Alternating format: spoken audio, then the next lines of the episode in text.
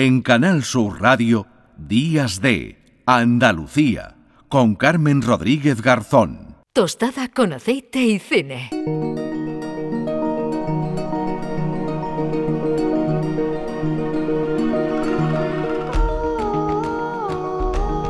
Diez de la mañana y 37 minutos, tiempo ya para que hablemos de cine, echemos un buen ratito como siempre con Juan Luis Artacho. Hola Juan Lu, ¿qué tal? Hola, ¿qué tal? Qué bonito te está quedando el programa hoy, Carmen. Ay, muchas gracias. Gracias. Sí, me ha encantado esta, esta entrevista última, la verdad que, me ha tocado. Bueno, pues sí, no, es que, en fin, es que Kiko nos ha dejado todos así como. Nos ha quitado de tonterías en un momento, ¿verdad? Total, total. nos ha quitado de tonterías en un momento, pero bueno, me alegro mucho de, de saludarte y de que formes parte del programa de hoy, que solo puedes mejorarlo.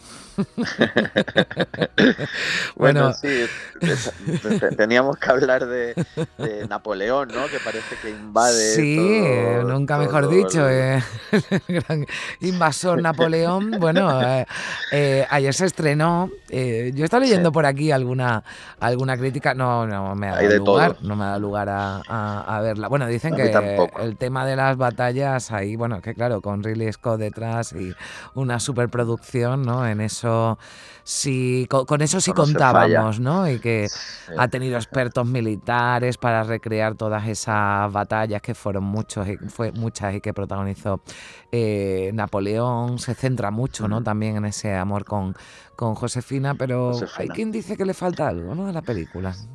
Sí, yo no he podido verla todavía y, y bueno, la verdad que Ridley Scott eh, que ya tiene su edad, ya tiene, creo que son más de 80 años, pero que sigue muy activo y haciendo, como él decía el otro día, dice, mientras Scorsese estaba haciendo su última película, yo he hecho cuatro.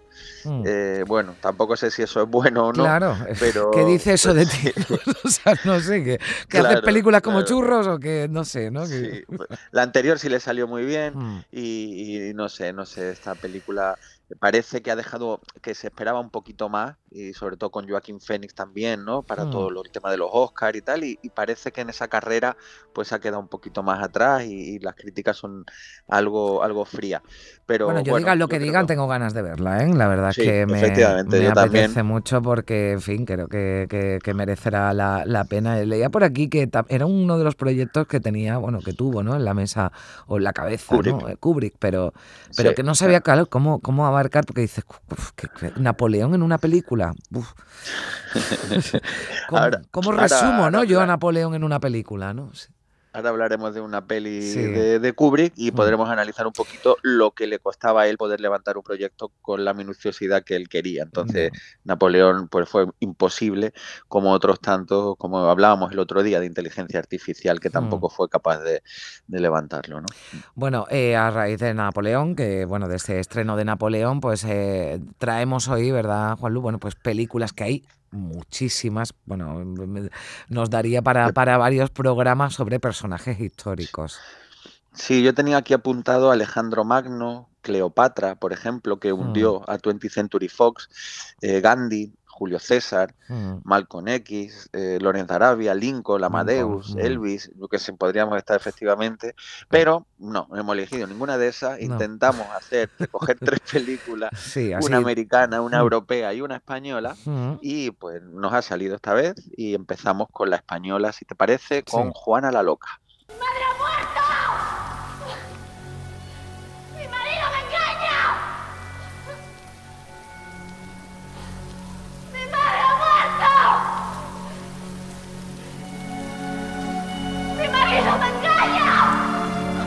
Así eh, Pilar López Ayala, que era la que, eh, encarnaba, ¿no? A, Juana de Castilla, Juana la, Loca, ¿no? En esta película de Vicente Aranda. Sí, otra vez el miedo de los años. Esto yo recuerdo como si fuese ayer y era 2001. Sí, eh, Carmen, perdona que te lo recuerde esto cada semana. No, pero no pasa nada, no pasa nada. Sí, ya está. En todo el DNI tenemos el que tenemos ya.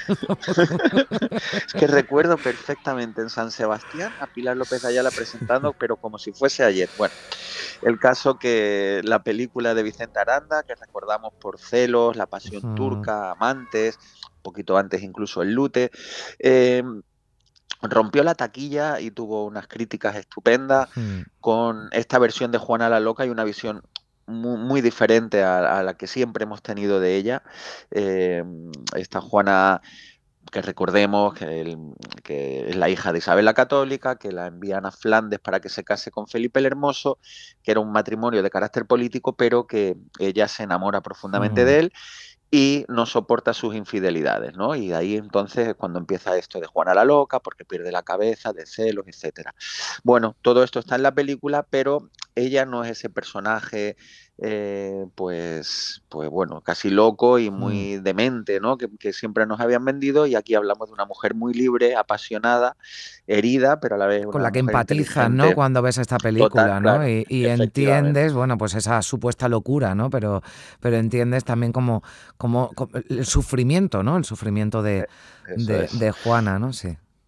Sí, desde la inteligencia, pero también desde la sensibilidad mm. de una mujer, eso muy libre mm. y, y, que yo creo que es el punto diferencial de la peli y sobre todo la portentosa actuación de Pilar López de Ayala, que mm. ha sido y, sigue siendo memorable. Si ves la película, eh, sigue emocionándote y lo que hace muy bien Vicente Aranda es seguir a, Pilar con, la creación de, este personaje, seguirla, acompañarla mm. y que nos lleva a ese terreno eh, de un personaje muy complejo con una honestidad increíble. Fue ganó el Goya, ganó el premio en San Sebastián, muchas cosas porque eh, Juana la Loca es Pilar López de Ayala en una película donde ella está increíble. Bueno, pues tiene 21 años, pero bueno, bien merece que la que le echemos un vistazo. Bueno, ahora después diremos eh, tarde o noche o mañana.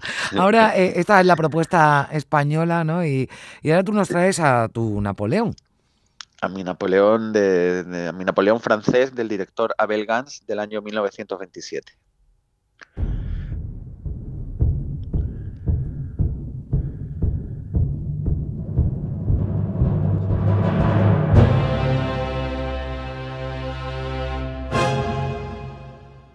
Bueno, si quieres comentamos un poquito porque es una película muda y es, esta es eh, muy curioso porque es una peli de 235 minutos, eh, muda. Son casi cuatro horas, ¿no? Vamos, cuatro horas. Sí, como una película ya actual normal, ¿no? Y, tiene un montón de, efectos especiales, una película que avanzó mucho a nivel tecnológico porque la, pantalla se divide muchas veces en tres partes y en cada una de ellas están sucediendo cosas distintas pero a la vez complementarias. Em, hoy en día ver el Napoleón de Abel Gans, que deberían ponerlo en las televisiones, sobre todo en las públicas, aprovechando el, acontecimiento de la película Ridley Scott, es una locura. Es como que han pasado un siglo y todavía no es que siga siendo joven, es modernísima. Eh, es una peli que a Scorsese y Kubrick adoraban, los dos eran fan absoluto y decían que sus cines no podían, sobre todo esos cines como, como películas así de Peplum y tal, no podrían existir sin, eh, sin esta película de Napoleón, ¿no? Incluso Coppola eh, fue el que la restauró en el año 81 y la música que estábamos escuchando es de Carmín Coppola, que le puso mm. música a la película. Es una película referencial del cine europeo y que eh, mezcla ese, esa poética con, eh, con, la, con un lirismo y con una fotografía impresionante. Es una cosa un poco a contracorriente hablar de cine mudo, pero alguien que tenga curiosidad se va a emocionar profundamente con esta película de Napoleón de Abel Gans, una joya. Bueno, para esto hay que tener un poquito de tiempo y si no se la ve uno dos veces porque Bueno, después la gente se ve aquí 30 temporadas de una serie. También es verdad, también tienes toda la razón, que yo hay veces que me engancho y como no tenga nada que ver, digo, llevo cinco capítulos seguidos. Sí, sí.